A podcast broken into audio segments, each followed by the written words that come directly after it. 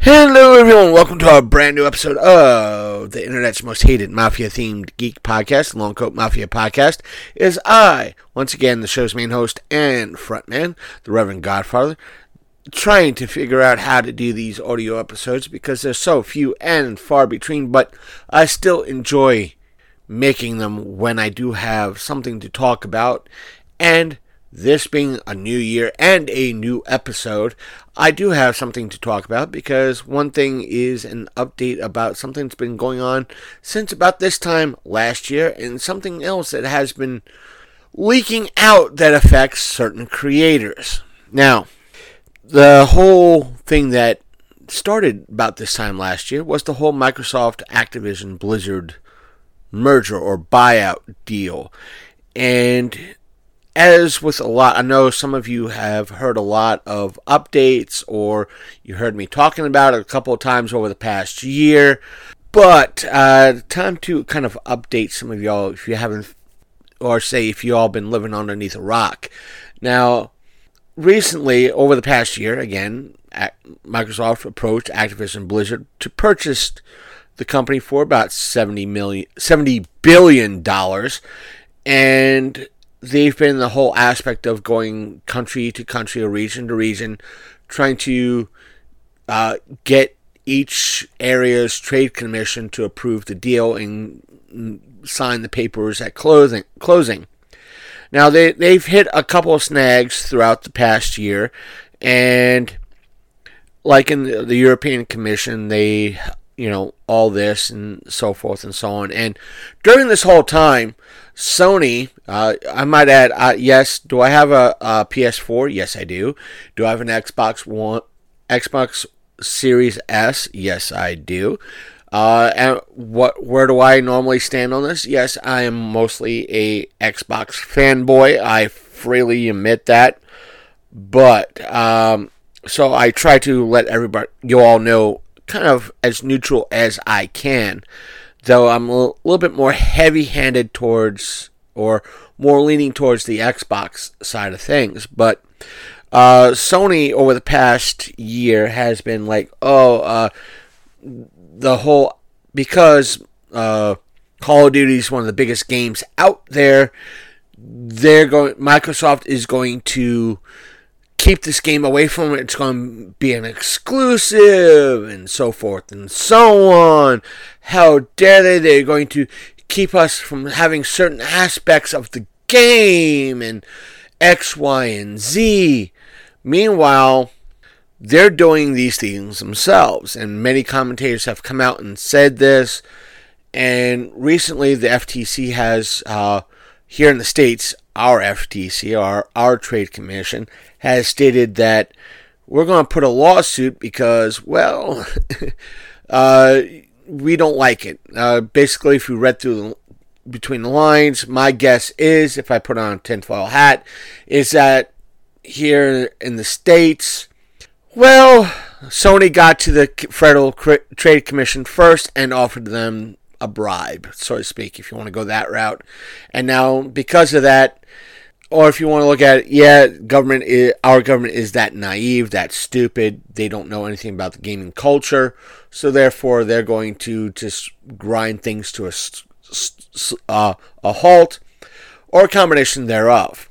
Now, if you want to look at it like that, but where I stand on it is is or what Xbox has come out. It's like yeah, we want. Uh, we're not going to yet. Xbox has stated that they'll release because they realize. I'm sure they do realize that Call of Duty is one of the biggest games in the world. It it makes bank. It makes billions on a year with its battle pass, with um, I don't think it really has any loot boxes, but with the battle pass, uh, it makes that much mo- that much money every single year with people buying it. So that concern of them uh, keeping it active, um, not just on their own platform, the Xbox, but on the PlayStation on the PlayStation side of things, as well on the PC side, with I think it's not just Valve but the Epic Play Store as well, or I should say Steam, um, Steam and um, Epic Play Store, they they want that. Why cut off that revenue it's bring would bring in billions on a year each year? So that's not a concern by Microsoft or Xbox. What also has come out is that what Xbox is looking at, or at least Microsoft is looking at, is the mobile gaming market. And whereas a lot of folks like, what do you mean by this? Or what why is Xbox looking like that?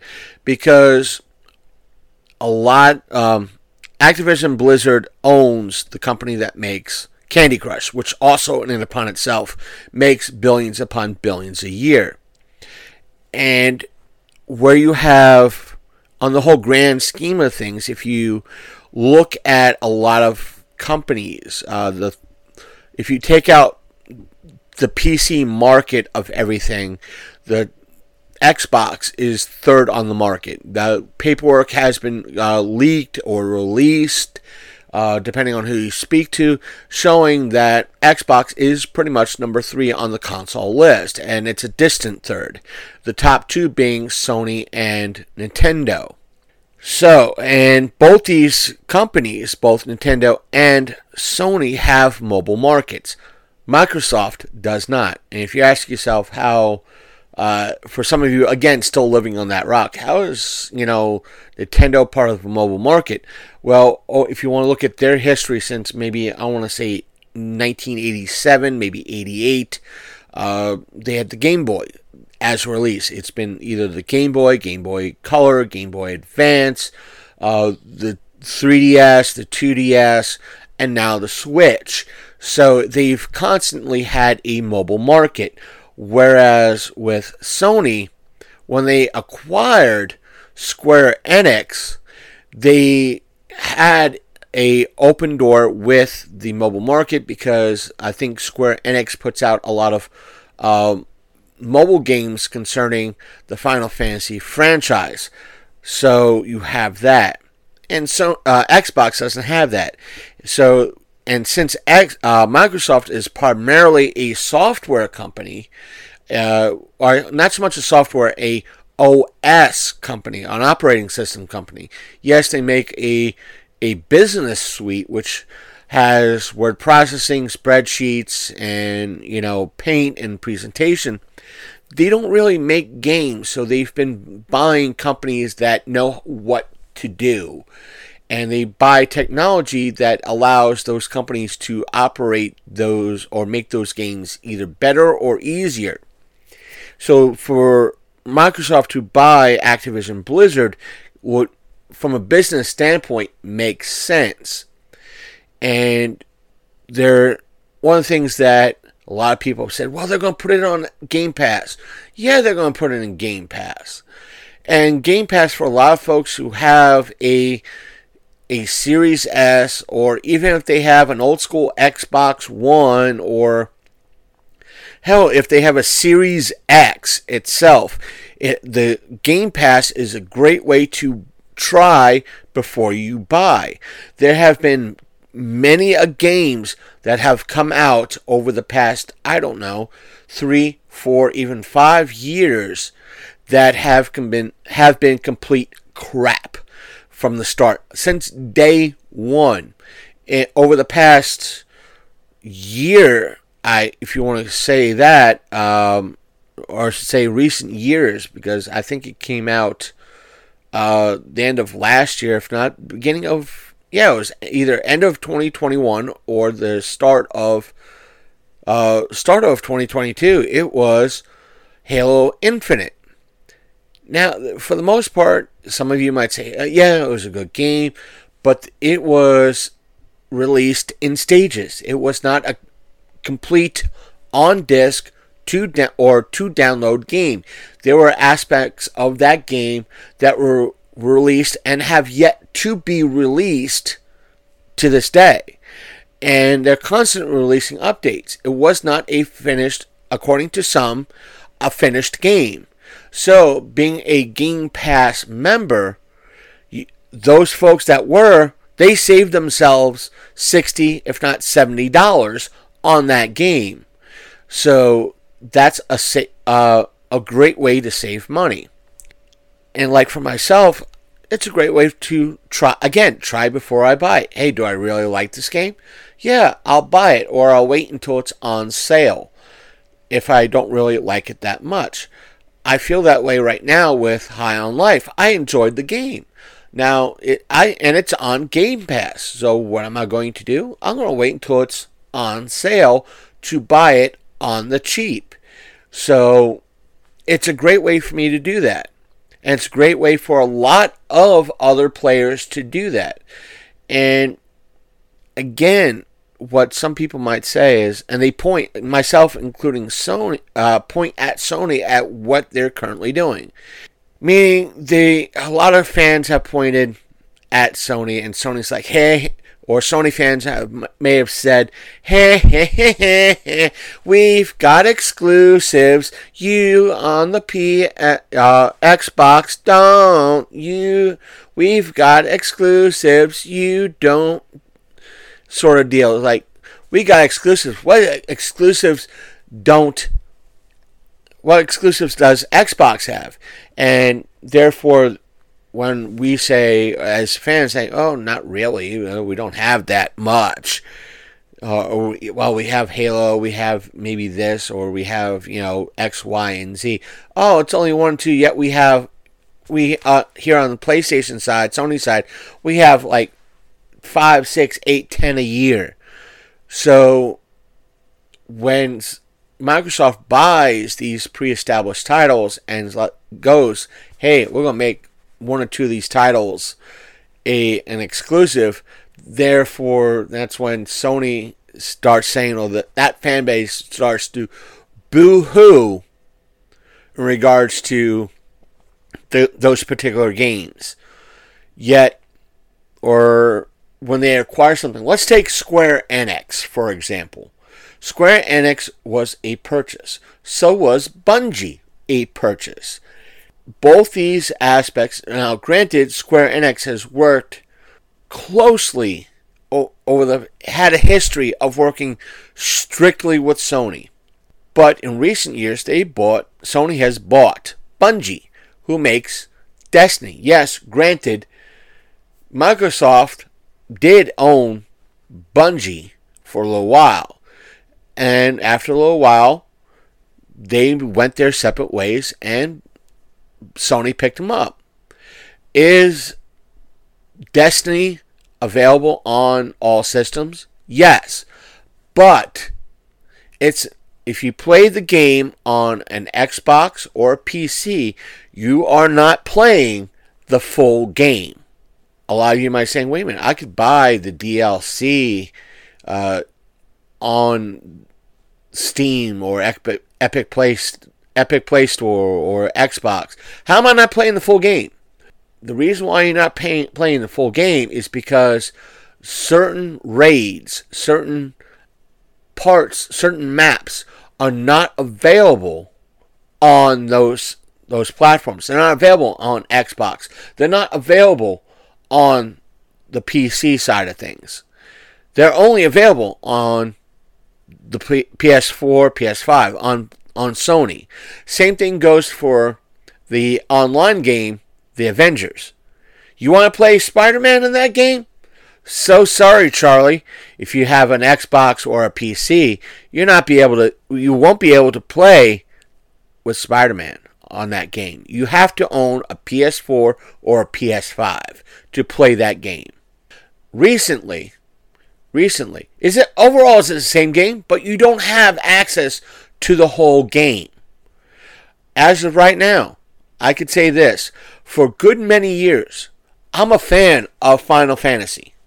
I'm an old school fan of Final Fantasy. I played it every, everything up up to and including 10-2. Did I finish 10-2? Uh, no, I didn't. But I had it. I played it. I played it on the PS2 when it came out. Good many years ago. Matter of fact, I own the remasters on both my Xbox and my PS4. Excuse me. But so that way, if I want to play, be on my PS4 for a while and not have to deal with my the my Xbox uh, Live friends list, I could hop on my PS4 and have something to play. But the thing is, recently I wanted to play uh, set not so much seven, but I wanted to play nine, 10, and 10 2 on my Xbox. So I picked up the old school strategy guides to play these games and have a strategy guide with me on Xbox.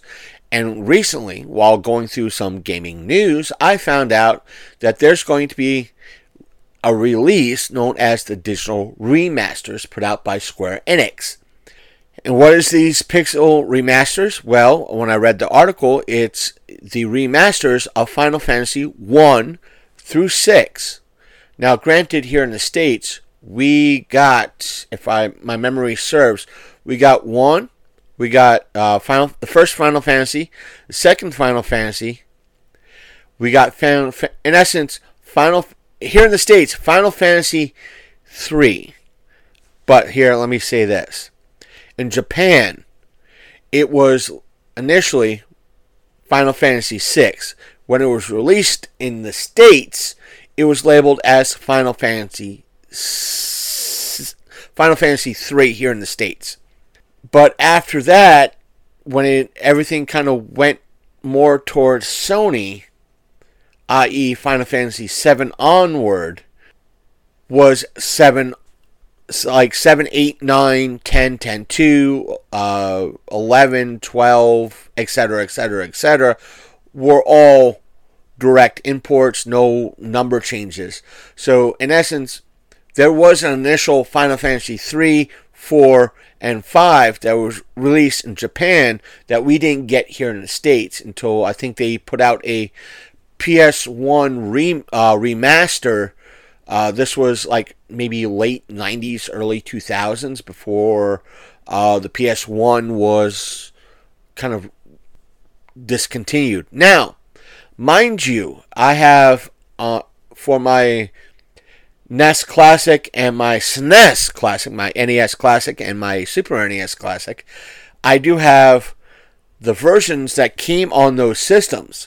Meaning, I have the original Final Fantasy on that Classic, and I have it came with that, as well as the SNES uh, Classic came with the Final Fantasy version, uh, Final Fantasy 3. But I would love to play it on my Xbox because that's the system I'm on. But what did Sony do? Because they own Square Enix, they said, okay, we're going to release this pixel remaster. Because a lot of these games from uh, Final Fantasy 1 through 6 was in essence on the either the NES or Super Nintendo either in the states or in Japan. We're going to release it we're going to let Japan have a version of this Pixel remix, remaster. We're going to let this Pixel remaster be on the PlayStation Network. We're going to let this Pixel remaster be on Steam and the Epic Play Store. But when it comes to the Xbox Store and the Xbox system, well, for those of you who strictly play on the Xbox, here's a pineapple. Would you mind kindly shoving it up your anal cavity? Because we don't like you. Meanwhile, they're stomping, Sony's stomping their feet and acting like a five year old child when it comes to the uh, whole Activision Blizzard deal with Microsoft. So, my guess is, for the most part, they fear what Microsoft is what basically they they fear what Microsoft is going to do to Sony players, what Sony players is doing to Xbox Live players. So that being said, because again, I'm an old school gamer, I remember the days when the original Xbox came out. And I remember during that time when PlayStation 2 came out.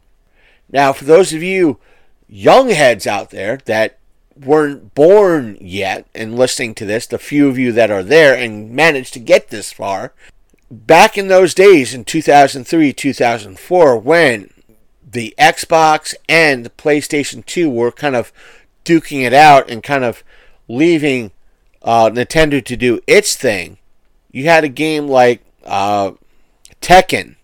What happened with that is that one system got like Yoda and Darth Vader for their exclusive, and on the other system, I think uh, Xbox got Vader and Yoda, and Sony for the PlayStation 2 got Spawn and another comic book character. I'm not sure who.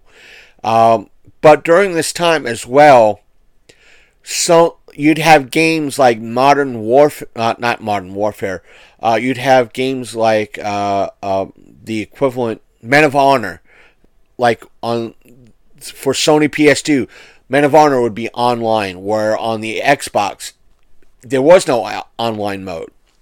So that was a thing between the two systems, where one game would have an online mode, where the other game didn't. So we might have something the equivalent going on now. Do the fans benefit from this? No, they do not. This is just a best way to describe it uh, a pissing contest, dick measuring contest, call it what you will. The fans do not win in this at all. And it's disgusting. And if what the FTC and a lot of these other places should be going is wait a minute during all this wait a minute they should be w- waking up to Sony going whoa whoa whoa hold on hold on. You're you're bitching at Microsoft in regards to not potentially holding these games as exclusives yet you're doing this yourselves. What we're going to do is we're going to let this shit go through. You better start doing this now you yourselves better start doing this. So you you guys better shut the f up until you st- stop it. Until you want us to look into this shit, you better start doing this shit instead of monkey see you or I should say monkey see monkey do instead of or what would be the better thing, huh? You should instead of doing as I say, not as I do. You should do it everybody should do as you say. If you want them to have everything available to you, you should do the same to, to them. But that's not what's going on here. The fans are losing for that. And speaking about the fans losing and the whole aspect of video games being such a uh, dirtbag or uh, screwing over the fans because, like I, many people have said from Angry Joe, the whole thing, the whole regards to uh, loot boxes and game passes and the whole nine yards and companies doing uh, the video game companies doing scummy behavior like that.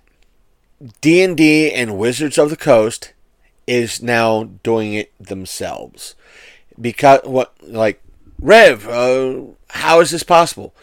What What do you mean by that? Well, Wizards of the Coast has a new person in charge, and that new person in charge is someone who came from the Xbox division from Microsoft.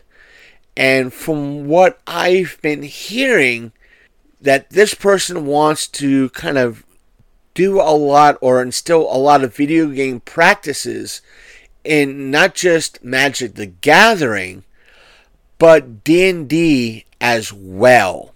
We'll get into D&D in a moment, but in recent months, it's come to my attention that Magic the Gathering has been screwing over its players royally. I used to play Magic the Gathering like uh, a couple years ago, like five years ago, but the group that I played with kind of broke, went its separate ways, and uh, I rarely play as it is. And they're one of the local geek shops in town tried to start up its own little Magic the Gathering group, and that kind of because nobody started wanted to show up for game nights, that went to shit. This this thing this episode's going to get an E rating as it is, but still, might well curse as it is.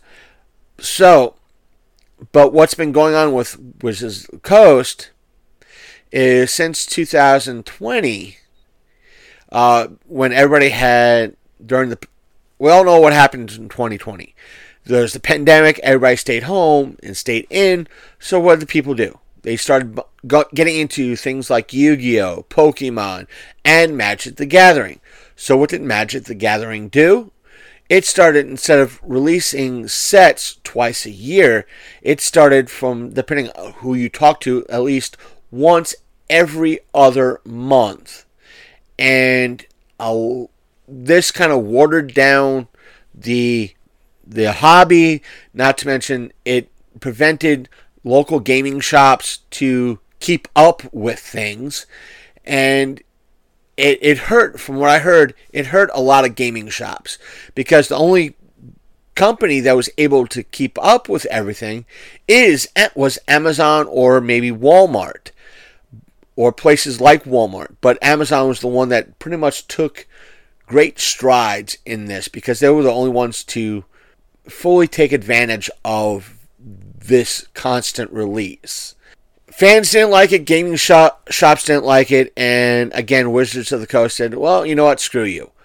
And they started releasing uh, reprints that kind of devalued older cards, which means uh, I think they released a set that not only could not be used in any way, shape, or form in a deck, these cards, and plus, and I think depending on who you talk to, they released them in uh, sets that you could play them in uh, decks.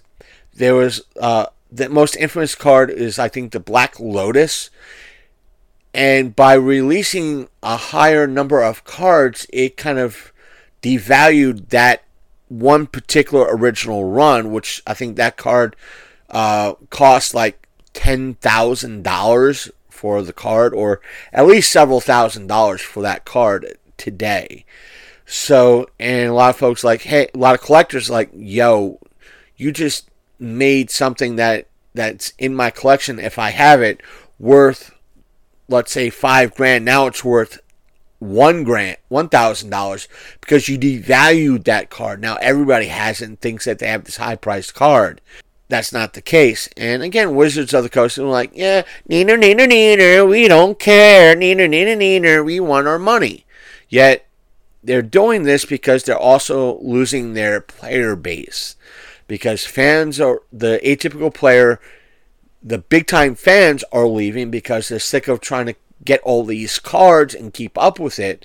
Not to mention the folks that were playing two, now three year, going on three years ago are not playing themselves. That's the issue. And Wizards of the Coast is being ignorant about this and they're being or they're being blind about it. And they don't care. The other aspect is what we touched on here at the show, touched on a little bit about March last year.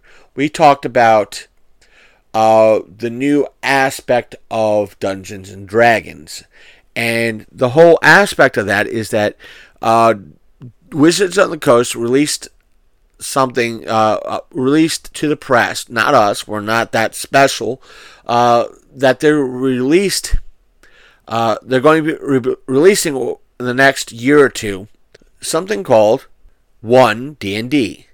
They claimed, at least of the Coast claimed, I should say, that this was not going to be sixth edition. This is going to be maybe more along the lines of edition 5.5. And a lot of the die-hard players that are a part of this whole gaming culture is seeing it as well they're seeing it as sixth edition and when the um, wizards of the coast picked up d&d beyond they were like, oh shit, we're going to see monetization, we're going to see loot boxes, we're going to see battle passes, etc., etc., etc. And it turns out about nine months later, uh, which is come if not nine months, roughly eight to nine months later, because things were rolling out in November, December of 2022, that, hey, guess what? Uh, Wizard Coast was pretty much saying, yeah, uh, guess what? We're going to do that. We're going to, we're going to have loot boxes and uh, battle passes and, you know, make things more balanced for the player instead of the DM and they're eyeing up, and it looks like, from what I've been hearing amongst a lot of D&D YouTubers and TikTokers, uh, and on certain uh, fronts, they're going after Roll20 as well. Not to mention today, uh, today, I won't say today, as of this recording, it was as of January the 5th, 2023, depending on when you listen to this, some things were leaked. Now, this is where I get to say I was wrong about my initial um, definition of this aspect, but something new form of something new was leaked today. It was leaked on Gizmodo. Uh, I'll be kind of releasing a well, a kind of a summarized version of what was released. Uh, what was released was a new version of the Open Gaming License. For those of you who don't know what the Open Gaming License is, let me pause so I can bring everything up and ex- hopefully explain things to all of you as simply as I can. Okay, uh, to for those of you, I was wrong in regards to uh, the Open Gaming License when I first mentioned it and I said, well, it offers, uh, which might give royalty to D&D Beyond, aka, or I should say, Wizard of the Coast. At that point, I was wrong about the open gaming license, yet, in a way, I kind of predicted the future. But in the original version, or what's currently available, or I should say, the open gaming license 1.0, if we should uh, refer to it as thus. I'm going to quote Gizmodo. Uh, the article is, if the, for those of you who want to look it up, it is gizmodo.com. The article is named Dungeons and Dragons. The new license tightens its grip on competition. And Gizmodo goes into explaining the uh, open gaming license as thus. The original OGL, Open Gaming License is what many contemporary tabletop publishers use to create their products within the boundaries of D&D's reproducible content, reproducible content. Much of the original OGL is dedicated to the system resource document, document and includes character spell, character species, classes, equipment, and most importantly, general gameplay structures, including combat, spells, and creatures.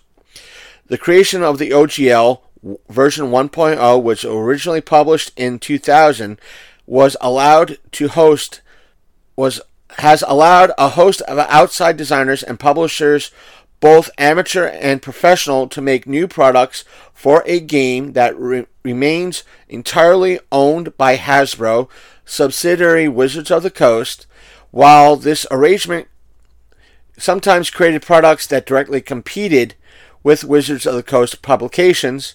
It also allowed the game to flourish and grow thanks to the resources created by the wider D&D community. In 2022, when Wizards of the Coast announced plans to develop a revised edition of the Dungeons and Dragons rules, codenamed 1D&D, the company said it would update the OGL as well. The OGL has been tweaked multiple times since 2000 its 2000s release, and Wizards of the Coast has transitioned to other royalty free licenses, but the original OGL 1.0 has essentially remained intact until the company said it would develop OGL version 1.1. Now, from what I've been researching over the past few hours when I got a chance, the this OGL and what Gizmodo has stated and what has been explained to me and this OGL was no more than 900 words long. And what kind of to summarize what Gizmodo says that any creator, uh, whether it be Critical Role or you know uh, someone like that or Elder Brain or someone like the reason why I bring up Elder Brain, see our uh, uh, unboxing of Crown of the Oath Breaker. Many people have made their own modules, their own uh, books, some thicker than others. A lot of folks have put modules, uh, uh, thick modules on Kickstarter and so forth and so on. They're allowed to create these modules, their own, uh, in essence, homebrew uh, stuff. It pretty much it's homebrew. That's what Critical Role is. It's a widely popular critical uh, homebrew stuff.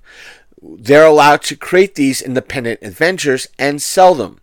Just that the reason why you see D&D on it and put put out by D&D or a D&D label on it is because they might have made a deal with Wizards of the Coast whereas another company that puts out D&D content they can't they can use a lot of the mechanics and the rules set up by D&D. Think best way to think of it is uh, I could go out and make my own Monopoly game, but using the Monopoly mechanics of that game, but I can't use chance or community chest or um, anything like that. I can't use uh, the thimble or I can't call it Monopoly or hotels. I can't use anything like that. But I can create my own version of Monopoly and get away with it under, in essence, what this is. As long as I'm not using anything trademarked. Meaning, I can't say, oh yeah, we're D&D official. I could say, under the gaming license 1.0, I'm using a lot of the game mechanics. If I need to use a uh, a chart in the player's handbook or the DM manual, um, Dungeon Master's Guide, I, I can do that. I could reference that in that. Just that I can't use something that has been trademarked by D&D, meaning, uh, or say Wizards of the Coast, meaning, uh, let's take something from uh, Stranger Things, the Mind Flayer. I can't, and if I create a homebrew, whether it be a one shot or a full on campaign, I can't, can't include a mind flayer. I have to make it uh, something completely different.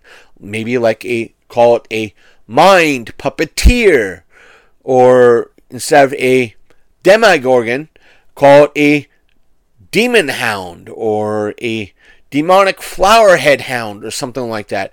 I could probably use the same stat blocks, but I could call it something completely different and use different artwork for it or to make it look somewhat similar but completely different.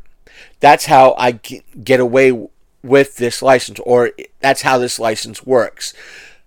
You can create the character sheets, the everything's compatible with D&D itself. Now, with this, or as what, because I enjoyed the creator, uh, there were on Patreon, I've subscribed to his Patreon. The creator is known as DM Dave. He summarizes the gaming, li- uh, gaming license as thus.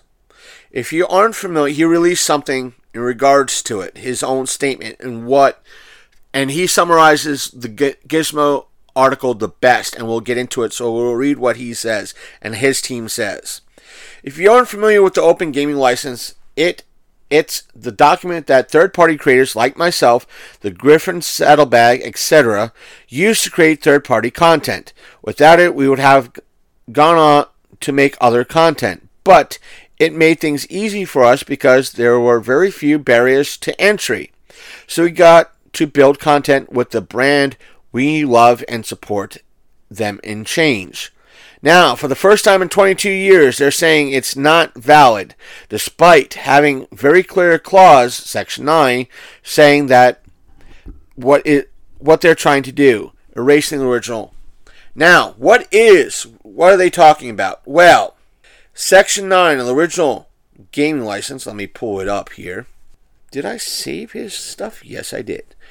Now, sorry for that cut. Section 9 states that, or say, Section 9 authorizes Wizards to publish updated versions of the license, but also grants permission to use any authorized version of this license copy, modify, and distribute any open game control content originally distributed under any version of this license. Now, as from what DM Dave goes on to say, now if I can bring it up, DM Dave goes on to say what you know what many many people are thinking. What's so wrong with the new version 1.1, which is the new version? Well, they went from a 900 word document to a 9,000 word document, and the best person again, DM Dave is the best person to sum up what is problematic in this new ver- version. Now, here are some of the things because he has a, a thing on his Patreon saying it's like, why not sign the new OGL? Because Wizards of the Coast is forming, uh, forcing a lot of these creators to sign it, and they want uh, because some of the things they what they want to do is have every creator sign it and will give them financial information. If you make $50 or $500 or $5 million, they want that information. Not to mention, if you do make a lot on Kickstarter, they want 20% of that cut. If you make a lot on a project funded through Indiegogo, they want 25% of that cut. And according to some people. We'll get to it in uh, uh, this. Uh, Wizards of the Coast and the new open gaming license uh, that was leaked, they had reserved the right. Let me see here. Let me see if. Yes, uh, Gizmodo has the better version of, or more technical explanation in regards to what is new in the Open Gaming License 1.1, and I'll read it and we'll go into it, and we'll also go into what DM Dave has to say about it. And it says, uh, what Gizmo says a lot in regards to all the original open gaming license is relatively short document coming in under 900 words which we said the new draft 1.1 which is provided by io9 um, by a Wizard of the Coast developer is over 9,000 words. It addresses new technologies like blockchain and NFTs and takes a strong stance against bigoted content, explicitly stating the company may terminate the agreement if third party creators publish material that is blatantly racist, sexist, homophobic, transphobic, bigoted, or otherwise discriminatory. One of the biggest changes to the document that it updates the previously available 1.0 to state it is no longer authorized license or agreement. By ending the original OGL, many licensed publishers will have to completely overhaul their product and distribution in order to comply with updated rules. Large publishers will who will focus almost exclusively on products based on the original OGL, including Paizo, Kobold Press, Green Greenloom, will be under pressure to update their business model ex- incredibly fast. This is mo- no mistake. According to the document po- uh, procured by O9 and I guess Gizmodo, the new agreement states the open game license will always intended to allow community to help D&D expand. But what many people are afraid of, and I'm going to, yes, I could re- continue reading it and go into it. This is where DM Dave go gets a little bit better explaining the problematic aspects. And what a lot of people said that it gives Wizards of the Coast not just their authority. If they think anything's problematic in your contact, they don't like it. They'll they can cite something and say, "Well, you have 30 days. We're pulling your your gaming license. We don't like it. it it's problematic." Uh, what some people are saying. Not to mention, they want the cut. Uh, but uh, it says here, uh, here it says here, this is according to DM Dave. The new OGL 1.1 is, for lack of a better term, truly awful. Here are some of the highlights. All creators earning under over 50,000 per year have to report earnings. Creators making over $750,000 have to pay a very high percentage of revenue, not profit, mind you. After $750,000, to put this in perspective, I almost barely reached that number. When you back in Kickstarters, but easily 90% of what comes in goes to contractors. Cost of goods sold, taxes, platform fees, legal accounting, etc. And as stated, that's what's in the new um, uh, 1.1 version. Uh, and it's anywhere from, depending on who you talk to, it's anywhere from 20% to 25% at that number. And it says here, Wizard automatically has claim onto whatever content you create as a sub license. This means that they could take my contact content, repackage it, share it, do whatever they want, and not owe me a dime, and are absolved of all liabilities attached to it. Which means uh, that's one of the things that I think Gizmodo and IO9 might have mentioned in their article, which means if, like, we, I subscribe to um, Dungeon in a Box, they put out a lot of great one shots. If with, with this new license, if Wizards of the Coast wants to take all those one shots, put them in a book, and put the maps online somewhere, they can do that legitly and legally under this new gaming license. If they want to take season three of Dungeon in a Box, put it in a thick book, and another book in that uh, pack, put all the maps up, they can do that legally and not give Dungeon in a Box a dime. To continue, any content that isn't a PDF or book is not allowed. This could severely harm and even lead to destruction of many third party VTTs, virtual tabletops, such, such as Foundry T- VTT, Fantasy Ground, Alchemy, Roll20, etc. It also eliminates board games, video games, miniatures, etc. Which means if you're an independent, con- if you do minis or 3D printables, you're out. If you do your own uh, uh, meaning heck, Hero Forge, uh, Hero Forge, I think they're called. They do. You can do your own custom minis there and do uh, tokens for 3D virtual tabletops. You can't do that now. They're they're Hero Forge, unless they make a deal with Wizards of the Coast, they can't do their, the figures anymore. They can't do anything anymore for any roll twenty or anything like that. Any past version of the OGL is null and void, despite the wording of the original document, which is said it is perpetual, irre- irrevocable, cannot be replaced by any new version of the OGL. The new one straight up says they will no longer honor that agreement. Meaning, if you want to go with the original, not the new, you can't do that. Why? We at Wizard of the Coast said so. DMD go um, goes to on to say. Any pat, uh, okay, we read that one. They're giving people until January 13th to sign. This might change since they haven't released any an official agreement. It was supposed to come out yesterday, meaning the 4th. But originally, they hoped to put it out this week and give everybody a total of nine days or seven business days to agree or suffer, suffer quote unquote, suffer our legal wrath. Next point. This is for every edition. This does not just affect one D&D. This affects 3.0, 3.5, its derivatives, including Pathfinder, as well as 5th edition.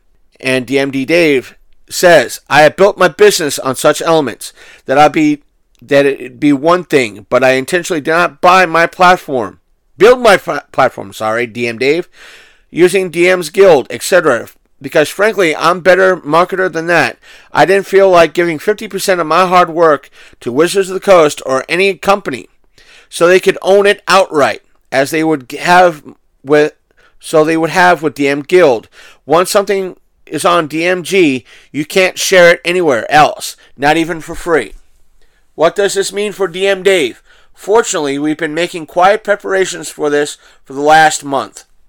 Dungeons and Lairs will carefully continue until 2025, You may have noticed that there are a whole lot of new dungeons and lairs to which you may not have access. These will be published before the new year to ensure that they were under protection of the OGL 1.0A. So we have over 100 new adventures to polish and release with art, etc. until 2024 and a little and a little beyond. Of course, Wizards could still come after us if they wanted and say it doesn't count. But for now, we plan to continue to publish 5e content as well as edit the existing documents. We cannot create new co- Kickstarters or any other content. However, we will no longer be able to create any content beyond that, not unless they backpedal significantly. We do not plan to support in any way beyond protecting our Patreons and our and contractors. This Patreon is built on 5th edition content and we have a lot of contractors employed, such as we continue to produce 5th edition content. Even so, I am very angry about this. Uh, Dave, you have rightfully so.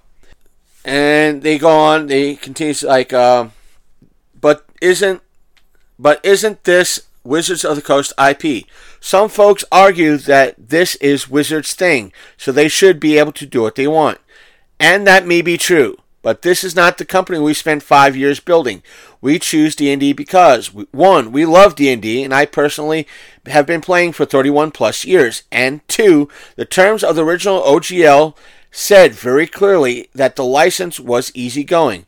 In considering for agreeing, and they quote, I guess quote part of the li- he quotes part of the license, saying, in considering for agreeing to use this license, the contributors grant you a permanent worldwide royalty free, non exclusive license with the exact terms of this license to use the open game content. And since Section 9 said that there was no way they could replace it even if they wanted to, and there are blog posts that used to be on their site say the exact same thing, it made sense.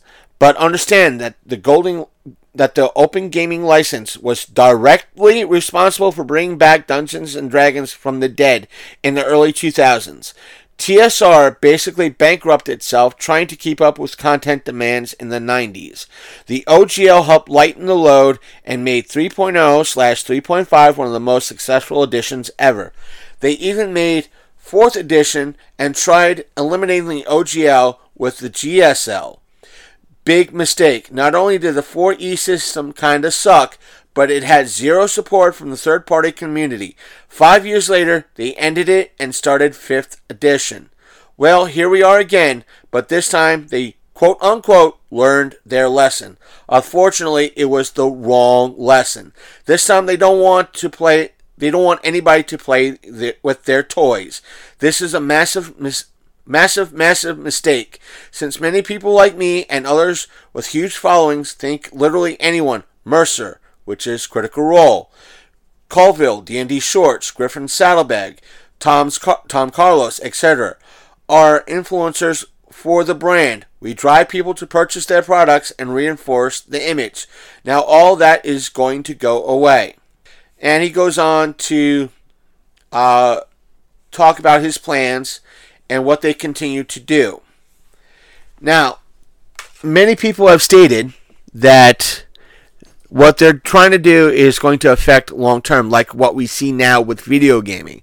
This is a hard thing to to comprehend. The best thing we can do is fight back. Let the bigger creators fight it. Uh, he goes into. He does say, "Can we fight this in court?"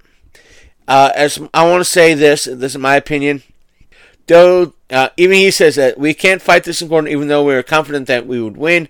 It would be extremely expensive and take two years to get a verdict, and then we can expect another four plus years of appeals just to have Wizard, Wizard sell, settle in the end, which is true. They'll keep it up um, during the times to cut. During that time, the courts could file an injunction preventing me from publishing anything, um, which is true. That's what many creators are afraid of.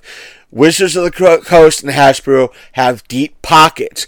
Many companies um, in history have proven this, whether it be um, Coca Cola, Pepsi, um, other major platforms, Atari, Nintendo. It, they'll Budweiser. They all will tie you up in court for years and years and years, bankrupt you, buy your stuff, and run with it. These le- were some might say as well. Could these leaks, these leaks, be uh, a way of Wizards of the Coast testing the water, seeing you know, hey, let's leak this shit early and see if everything works out. Quite possibly. Um, but I'm hoping, I'm hoping to hope because uh, I'm still like June last year, 2022. I put in for, I purchased a Kickstarter that's supposed to come out in the next, hopefully, two months. But then again, I've been waiting on uh, at least one Kickstarter for that's supposed to be a book of one shots. Even though I have the P- uh, PDF versions of it, I'm waiting on the hardcover version. Uh, it's been over a year. It's been going on a close to a year. I should have had that shit by now. Um, this was supposed to be a three volume set of. It was supposed to be a reprint of the original module that came out for I think 3.0 or 3.5, or if not the original module that came out back when the it was still either um, Dungeons and Dragons Advanced, uh, which is in essence 2.0. It's supposed to have an updated 5e version, plus it's supposed to have an additional content for, that expands on the 5e version. And so I, I'm waiting on that. Now with this bull crap, will I see it? I don't know. And not to mention when you have individual creators that help with 3D minis, uh, like Loot Studios. I'm, I'm, the, I'm to prevent everything that I paid for. Granted, it was it's fifteen dollars a month.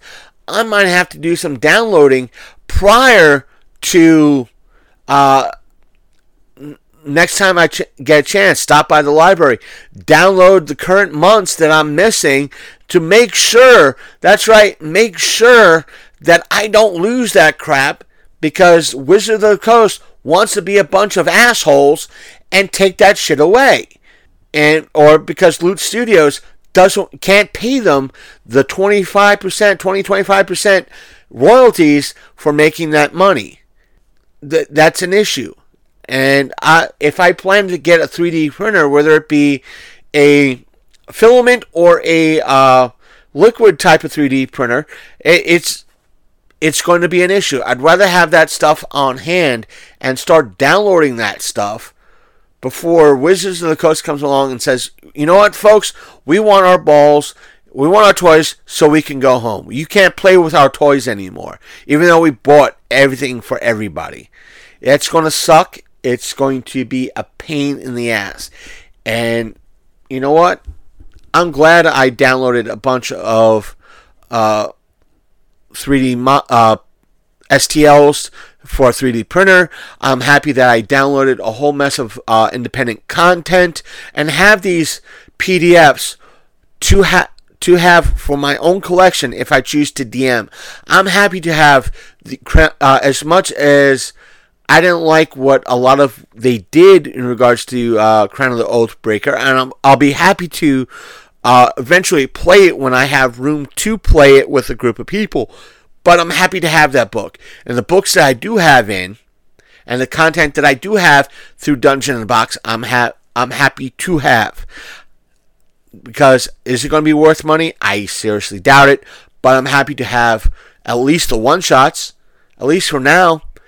Should uh, and I was thinking, heck, I'll save it for one of the videos on YouTube. That's it from now. I ranted long enough. See you guys next episode. Maybe I'll have more motivation to upload some more episodes. See you all next time. All our, if you're listening through Podbean or uh, one of the major distributors, all our links should be in the description of this aspect. So go follow them. Follow them. Go follow us on YouTube.